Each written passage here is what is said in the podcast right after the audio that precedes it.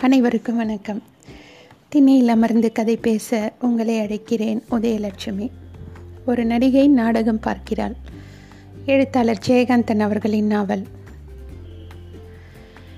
நேற்று இரவு முழுவதும் சிறு தூறலாகவும் பேரோசையோடு வர்ஷிக்கும் பெருமழையாகவும் வானம் பெய்து கொண்டே இருந்தது.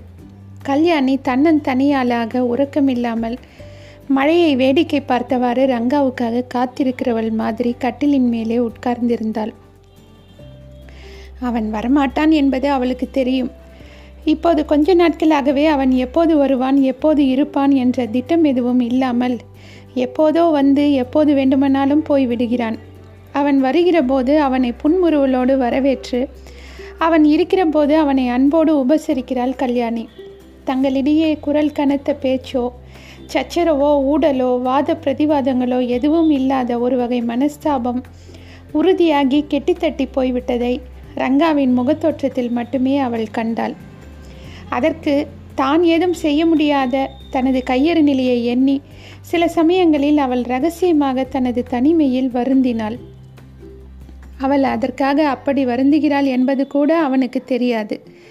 அவள் தனது இந்த பாராமுகத்தினால் வருந்துவாள் என்றும் அவன் நினைக்கவில்லை. இவள் வருந்துகிறாள் என்று யாராவது சொன்னாலும் அவன் நம்ப மாட்டான். அவளை பற்றி அவன் தீர்மானமான ஒரு நிர்ணயிப்புக்கு வந்துவிட்டான். தான் இவளை கல்யாணம் செய்து கொண்டது அவசரப்பட்ட காரியம் என்றும் அதிகபட்ச காரியம் என்றும் அவன் மனசார உணர்ந்து விட்டான். அந்த கல்யாண ஏற்பாட்டை அவள் எதிர்பார்க்கவில்லை என்பது மட்டுமல்ல தனது திணிப்பினால் அவளது நல்ல சுபாவத்தின் காரணமாக அதை அவள் ஏற்றுக்கொண்டு விட்டாள் என்று இப்போது அவன் புரிந்து கொண்டான்.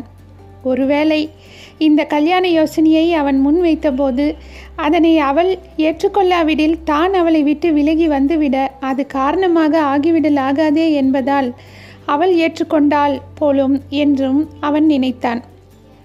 தான் அவளை கல்யாணம் என்று செய்து கொண்டிருந்தாலும் இல்லாவிட்டாலும் அவள் இப்போது இருப்பது போல் எப்போதும் இருந்திருப்பாள் என்று உணர்கையில் இந்த கல்யாணம் அவளை பொறுத்தவரை எவ்விதமான அர்த்தமும் பெறவில்லை என்று அறிந்தான்.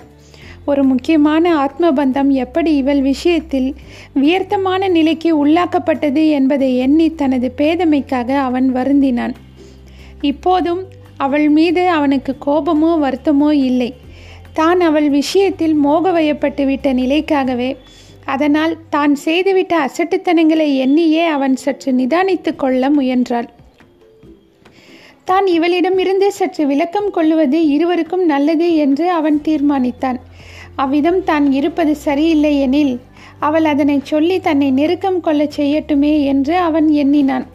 அவ்விதமான முயற்சியில் அவள் இறங்காவிட்டால் தனது விளக்கத்தை அவள் அப்படியே அங்கீகரித்தால் அந்த மனோநிலையை புரிந்து கொள்ளாமல் நானாக வலிந்து சென்று விழுவதால் வரும் மனத்தாங்கல்களை நான் தானே அனுபவிக்க வேண்டியிருக்கிறது? இது என் தவறு எனின் தள்ளி நிற்பதன் மூலம் அவற்றை தவிர்த்து கொள்ள வேண்டியது தானே? என்று இப்போதெல்லாம் அவன் அவளது உறவிலிருந்து மெல்ல மெல்ல விலகலானான். துரதிருஷ்டவசமாக அவனது தவறான முடிவுகளை உறுதி செய்வது போல் தனது நல்ல இயல்புகளின் காரணமாக கல்யாணி அவன் போக்கில் தலையிடாமல் இருந்தாள். அவன் எப்போது வந்தாலும் வராமல் இருந்தாலும் அவள் அவனை ஏதும் கேட்காமல் இருந்தாள்.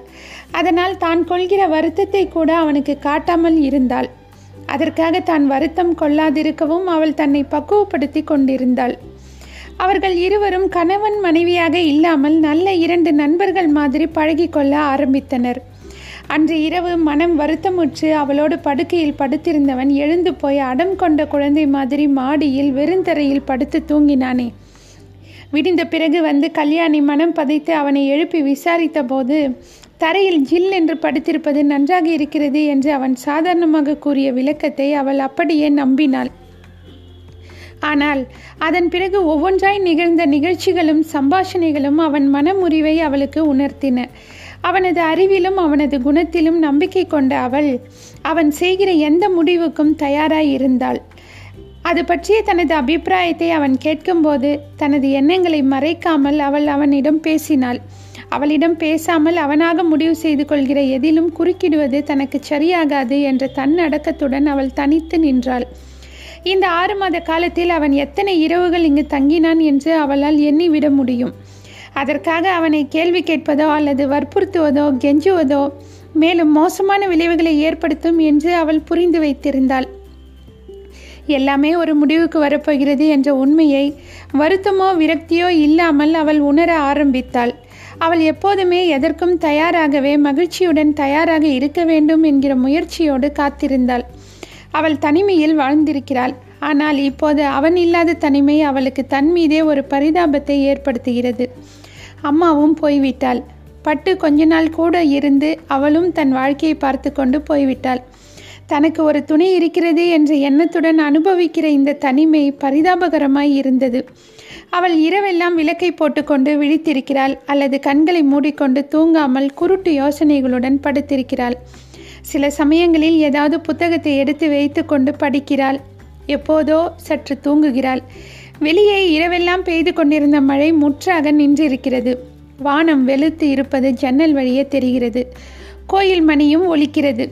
நான்கு மணியிலிருந்து படுக்கையில் உட்கார்ந்து முழங்கால்களின் மேல் பதித்த மோவாயுடன் மேற்புற கதவுகள் திறந்திருக்கும் ஜன்னல் வழியே வானத்து இருளையும் மின்னலையும் பார்த்து கொண்டிருந்த கல்யாணி விடிந்தது தெரிந்து எழுந்து வந்து ஜன்னல் அருகே நின்று வெளியே உள்ள ரோஜா செடிகளை பார்த்தாள். ரோஜா செடிகள் மழையில் நனைந்து பூ இதழ்களில் தண்ணீர் முத்துக்கள் தழும்ப காற்றில் சிலவற்றின் இதழ்கள் சிதறி கிடந்ததை பார்த்தபோது அவள் மனம் பதைத்தது. பால்காரன் வருகிற வரைக்கும் அவள் அங்கேயே நின்று வேடிக்கை பார்த்து கொண்டிருந்தாள். வேலைக்காரியோ தோட்டக்கார கிழவனோ வருவதற்கு இன்னும் இரண்டு மணி நேரமாகும். அதுவரை அவள் தனியாகத்தான் இருக்க வேண்டும். இது மாதிரி தனியே நின்று வேடிக்கை பார்க்கவும் தன் போக்கில் எதையாவது யோசிக்கவும் அவள் பழகிவிட்டாள். அதற்கு பக்குவமாகிவிட்டாள். போன மாசத்தில் எப்போதோ ஒரு நாள் இது மாதிரி தான் இரவெல்லாம் காத்திருந்து விட்டு காலையில் ரோஜா செடிகளை பார்த்து கொண்டு நின்றிருந்த போது இரண்டு நாட்களாக இங்கு வராதிருந்த ரங்கா விடியற்காலை நேரத்தில் ஸ்கூட்டரில் வந்து சேர்ந்தான். அவன் வந்ததும் அவன் வராதிருந்ததை எல்லாம் மறந்து மகிழ்ச்சியுடன் அவனை அழைத்து கொண்டு உள்ளே சென்றாள் கல்யாணி. அவன் மிகவும் களைத்திருந்தான். ஒருவேளை இவனும் இரவெல்லாம் தூங்கவில்லையோ என்று அவள் எண்ணினாள். அவள் அவனுக்காக காப்பி கலந்து எடுத்துக்கொண்டு வந்தாள். அவன் அப்போது கண்ணை மூடி ஆழ்ந்து எதையோ யோசித்தவாறு படுக்கையில் மல்லாக்க படுத்து கொண்டிருந்தான். அவள் அவனது நெற்றியை தொட்டதும் கண் விழித்து எழுந்து உட்கார்ந்தான் அவன். கல்யாணி அவன் கையில் காப்பி தம்ளரை தந்தாள். தரும்போது அன்போடு புன்னகை செய்தாள். அவனும் புன்முறுவலுடன் அதனை வாங்கி கொண்டான். அவன் காப்பியை குடித்து கொண்டே நான் இப்போ கிராமத்திலிருந்து வரேன். காலையில் மூணு மணிக்கு அங்கிருந்து புறப்பட்டேன் என்றான். குழந்தை எப்படி இருக்கா? என்று மகிழ்ச்சியுடன் விசாரித்தாள் கல்யாணி. இந்த ஒரு வருஷத்தில் இன்னும் கொஞ்சம் பெரிய பொண்ணாக வளர்ந்திருக்கிறது என்றான் ரங்கா. நான் அதுக்காகத்தான் போனேன். அதுக்கு நான் யாரோ ஒரு அந்நியன் மாதிரி இருந்தாலும் தகப்பன்ற சொந்தத்துக்காக நான் அடிக்கடி போய் பார்த்துக்கணும் இல்லையா? என்று அவனாகவே விளக்கம் சொல்லி கொண்டான். இந்த புத்தி தனக்கு வருவதற்கு காரணமாய் இருந்த சின்ன நைனாவை அவன் நினைத்து கொண்டான். இங்கு வராத நேரங்களை அவன் வேறு எங்கேயும் போய் கழித்து விடுவதில்லை. தனது பழைய இடமான ஆதிகேசவலு நாயக்கர் தெரு பதினோராம் நம்பர் வீட்டு மாடியில் இப்போது புதிதாக கட்டிய போர்ஷனை மறுபடியும் குடிக்கூலிக்கு எடுத்துக்கொண்டிருக்கிறான் ரங்கா. எத்தனையோ காலம் வாழ்ந்த அந்த தனி வாழ்க்கையில் ஏற்படாத சலிப்பு கல்யாணியோடு வாழ்ந்த ஒரு வருஷ தாம்பத்தியத்தில் அவனுக்கு ஏற்பட்டு விட்டது இப்படி விலகி வந்துவிட்ட பிறகு தன் மனம் நிம்மதியாக இருப்பதை அவன் உணர்கிறான். அவனை பொறுத்தவரை எந்த வாழ்க்கையையும் அதன் முழுமையான அர்த்தத்தோடு வாழ்வது தவிர மற்ற ஈடுகட்டும் முறைகள் எதுவானாலும் ஒரு வகை ஒழுக்கக்கேடாகவே தோன்றுகிறது. கல்யாணியின் நண்பனாக இருந்து அவளுடைய பழக்கத்திலும் நட்பிலும் மகிழ்கிற நிறைவு காண்கிற ஒரு வாழ்க்கையை தான் தேர்ந்தெடுத்து கொள்ளாததற்காக இப்போது அவன் அடிக்கடி பெருமூச்செறிகிறான் கல்யாணியினுடைய இயல்புகள் மனைவிக்கு உரியவை அல்ல என்பது அவளுக்கே புரியாமற் போனதற்காக அவள் மீது தான் மனஸ்தாபம் கொள்வது சரியல்ல என்று அவன் இப்போது பின்வாங்கிவிட்டான். மனைவிக்கு என்று ஒன்றும் தனி இலக்கணம் இல்லை. அது கணவனை பொறுத்தது என்று யோசித்த அறிகையில் கல்யாணி போன்ற ஒருத்திக்கு கணவனாய் இருக்கும் இயல்புகள் தனக்கு இல்லை என்று அவன் புரிந்து கொண்டதினாலும் இந்த முடிவு அவனுக்கு சரியாகவே பட்டது. அவனுக்கு வேறு யாரையும் கல்யாணம் செய்து கொள்ள வேண்டும் என்கிற எண்ணமோ ஆசையோ எதுவும் ஏற்பட்டு விடவில்லை. ஆனாலும் ஏ கல்யாணியோடு ஏற்பட்டுவிட்ட இந்த விவாக பந்தத்தை முறித்து கொள்வது தனக்கும் அவளுக்கும் நன்மையையும் மன நிம்மதியையும் தரும் என்று அவன் அறிவுபூர்வமாக தீர்மானித்திருந்தான். தனது இந்த தீர்மானத்தை அவளிடம் எப்படி சொல்வது என்று அவன் தயங்கினான். அந்த தயக்கத்திற்காக கூட அவன் வெட்கப்பட்டான். அதை சொல்வதற்கு முன்னால் அதற்கான ஒரு சூழ்நிலையை உருவாக்கி கொள்ள வேண்டும் என்ற முயற்சியால் தான் அவன் மறுபடியும் ஆதிகேசவலு நாயக்கர் தெருவுக்கு குடிப்போனான் கல்யாணியும் தானும் வாழ்கிற வீடுதான் தன் வீடு என்று பழக்கப்பட்டு போன நடைமுறையை குலைத்தான். ஆயினும் இந்த வீட்டுக்கான பொறுப்புகளை அவளுடன் பகிர்ந்து கொள்வது நின்றும் அவன் விலகிக் கொள்ளவில்லை. எனவே அவர்களுடைய உள்ள பாந்தவியம் எதுவும் பழுதடையவில்லை. பரஸ்பரம் வெறுப்பு எதுவும் இல்லாததால் அவர்களிடையே பகைமையும் இல்லை. காதலும் மயக்கமும் பேதமையும் தியாகமும் இல்லாத தாம்பத்தியம் வெறும் வியவகார ஞானத்தோடு வாழ்கிற முறைமையாக மாறினால் இப்படித்தான் ஆகும் என்று காட்டுகிற மாதிரி அவன் சுயமரியாதையோடு அவளோடு நட்பு முறையில் இந்த தாம்பத்தியத்துக்கு ஒரு முடிவு காண அவாவினான். காப்பியை குடித்துவிட்டு தம்ளரை பக்கத்தில் இருந்த சிறு மேஜையின் மேல் வைத்த பின் டம்ளரை வாங்குவதற்காக நீட்டிய கல்யாணியின் கையை தன் இரு கைகளுக்குள்ளும் அழுந்த பிடித்து கொண்டு அவன் கேட்டான் நீ சந்தோஷமாக இருக்கிறியா? ம் இப்போ சந்தோஷமாக தான் இருக்கேன். நீங்கள் வந்திருக்கீங்களே. அப்போது நான் வராத போது வருத்தமாக இருந்தியோ? அப்படி இல்லை நீங்கள் வந்தால் எனக்கு சந்தோஷம். நீங்கள் வரலேங்கிறதுக்காக நீங்கள் நான் வருத்தப்பட மாட்டேன். ஏன் வரலேன்னு யோசிப்பேன். ஏதாவது காரணம் இருக்கும்னு நினச்சிக்குவேன். நீங்கள் வராததுக்காக நான் கஷ்டப்பட்டேன்னா ஏன் நீங்கள் வரலேன்னு உங்களை கஷ்டப்படுத்துகிறவளாக ஆயிடுவேன். அதனாலேயே நான் கஷ்டப்படுறது இல்லை இது ரொம்ப சௌகரியமான பிரின்சிபல் தான். வந்தால் சந்தோஷம் வரலன்னா ஒன்றும் இல்லை. நீ ரொம்ப கெட்டிக்காரி. நான் இங்கே வராமல் இருந்துட்டா அதுக்காக வருத்தப்படாமலே இருப்பியா நீ? என்று கேட்டு அவள் முகத்தை அவன் கூர்ந்து பார்த்தான். அவள் அவனது இரண்டு கைகளையும் தன் கன்னத்தில் வைத்து அழுத்தி கொண்டு சற்று முன் சிரித்த புன்சிரிப்பு மாறாமல் இன்னும் கொஞ்சம் சிரித்து கண்களை மூடி அவன் சொன்ன அப்படி ஒரு நிலைமைக்கு போய்விட்டவள் போல் இந்த நிகழ்காலத்தையே ஒரு இறந்த காலமாக கற்பிதம் கொண்டு தனக்குத்தானே பேசிக்கொள்கிறவள் மாதிரி சொன்னாள். நிச்சயமாக நான் எப்போவுமே வருத்தப்பட மாட்டேன். நீங்கள் வராமல் இருக்கிற காலமெல்லாம் நீங்கள் என்னோடு இருந்த காலத்தை நினைச்சு சந்தோஷப்பட்டுக்குவேன்.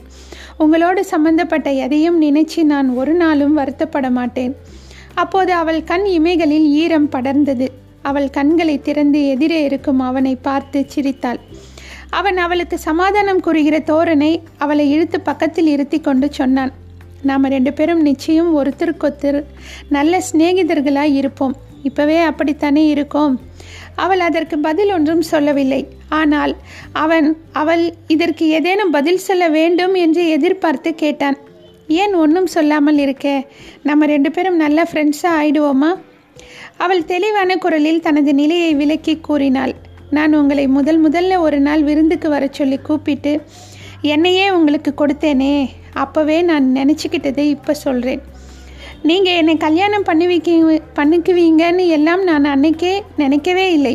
அதுக்கு அடுத்த நாள்லேருந்து நீங்கள் வராமல் போயிருந்தால் கூட நீங்கள் என்னை ஏமாத்திட்டீங்கன்னோ நான் ஏமாந்து போயிட்டேனோ நஷ்டப்பட்டு போயிட்டேனோ நான் நினச்சி இருக்க மாட்டேன். நீங்கள் வந்த அந்த ஒரு நாளை நான் பெரிய லாபமாக நினச்சிருப்பேன். நம்ம ரெண்டு பேருக்கும் என்ன மாதிரி சொந்தம் இருக்கணும்னு எந்த எந்த சொந்தத்தில் நாம் இப்படி இருக்கிறதுன்னு எல்லாம் நான் யோசித்ததே இல்லை. நம்மை பற்றி மற்றவங்க என்ன பேசுவாங்க பேசுகிறாங்கன்னு கூட நான் கவலைப்பட்டது இல்லை. ஏன்னா எனக்கு உலகத்தை பற்றி தெரியும். மனுஷாளுங்க சொல்கிற வார்த்தைகளும் அவங்களா கற்பனை பண்ணிக்கிற பொய்களும் எவ்வளவு கேவலமானதுன்னு தெரியும். எனக்கு வாழற வாழ்க்கையும் சுத்தமான மனசும் தான் முக்கியம். உங்களோட நான் சம்மந்தப்பட்டிருக்கேனே அது ஒன்று போதும் எனக்கு. நீங்கள் கல்யாணம்னு சொன்னீங்க. என் தலையில் ஒரு கூடை புஷ்பத்தை கொட்டின மாதிரி இருந்துச்சு. அது நடந்தால் என்ன நடக்கலைன்னா என்ன? நாளைக்கு டைவர்ஸ் பண்ணிக்கலான்னு சொன்னீங்கன்னா நான் அதுக்கும் மாட்டேன்னு சொல்ல மாட்டேன். நீங்கள் இன்னொரு கல்யாணம் பண்ணிக்கிட்டீங்கன்னா அங்கேயும் வந்து நின்று உங்களை பார்த்து சந்தோஷப்படுவேன் நான். நீங்கள் என்ன வேணுமானாலும் செய்யலாம். நான் உங்களுக்கு ஒரு சுகமாகத்தான் இருக்க ஆசைப்படுறேன். எப்பவும் நான் உங்களுக்கு ஒரு சுமையாக இருக்க மாட்டேன் என்று அவனை தழுவி தழுவி முத்தமிட்டவாறு அவள் சொல்லி கொண்டிருந்தாள் பல சமயங்களில் தான் வருகிற போதெல்லாம் தொடர்ந்து ரங்காவை காணாத அண்ணாசாமி இரண்டு நாட்களுக்கு முன் ஒரு நாள் இரவு பத்து மணி வரைக்கும் ஒரு புதிய நாடகத்தின் ஒத்திகை காரணமாக கல்யாணியின் வீட்டில் தங்க நேர்ந்தபோது ரங்காவை பற்றி விசாரித்தார். ரங்கா வந்த பிறகே தான் போவதாக சொல்லி எல்லோரையும் அனுப்பி வைத்துவிட்டு கல்யாணியிடம் பேசிக்கொண்டு இருந்தார். இன்றைக்கு பார்த்துவிட்டுத்தான் போகணுமாம். ரங்காவை பார்த்து இவருக்கு ரொம்ப நாளாச்சாம். கல்யாணிக்கு மிகவும் தர்ம சங்கடமாக இருந்தது. இன்று இரவு முழுவதும் காத்திருந்தாலும் ரங்கா வரப்போவதில்லை என்று அவள் மனதுக்கு தெரிந்தது. இந்த விஷயத்தை இவரிடம் எப்படி சொல்வது என்று அவளுக்கு சங்கடமாக இருந்தது. இப்படி என்று தெரிந்திருந்தால் முன்னாலேயே இன்னைக்கு அவருக்கு ஏதோ வேலையாம் ராத்திரி பன்னெண்டு மணியாகும்னு சொல்லிவிட்டு போனார் என்று ஏதாவது பொய் காரணம் கூறி தப்பித்து கொண்டிருந்திருக்கலாம். இப்போது அப்படியெல்லாம் சொல்வது நன்றாக இருக்காதே என்று சங்கடப்பட்டு கல்யாணி நினைத்தாள். இவரிடம் ஏன் இதையெல்லாம் மறைக்க வேண்டும்? என்னுடைய தாம்பத்திய வாழ்க்கையின் ரகசியங்களை நான் யாரிடமும் பகிர்ந்து கொள்ள வேண்டிய அவசியமோ? நியாயமோ கிடையாது. என்றாலும் எல்லாவற்றையும் ஒரு நாள் எல்லோருமே அறியும்படி ஏதோ நடக்கத்தானே போகிறது.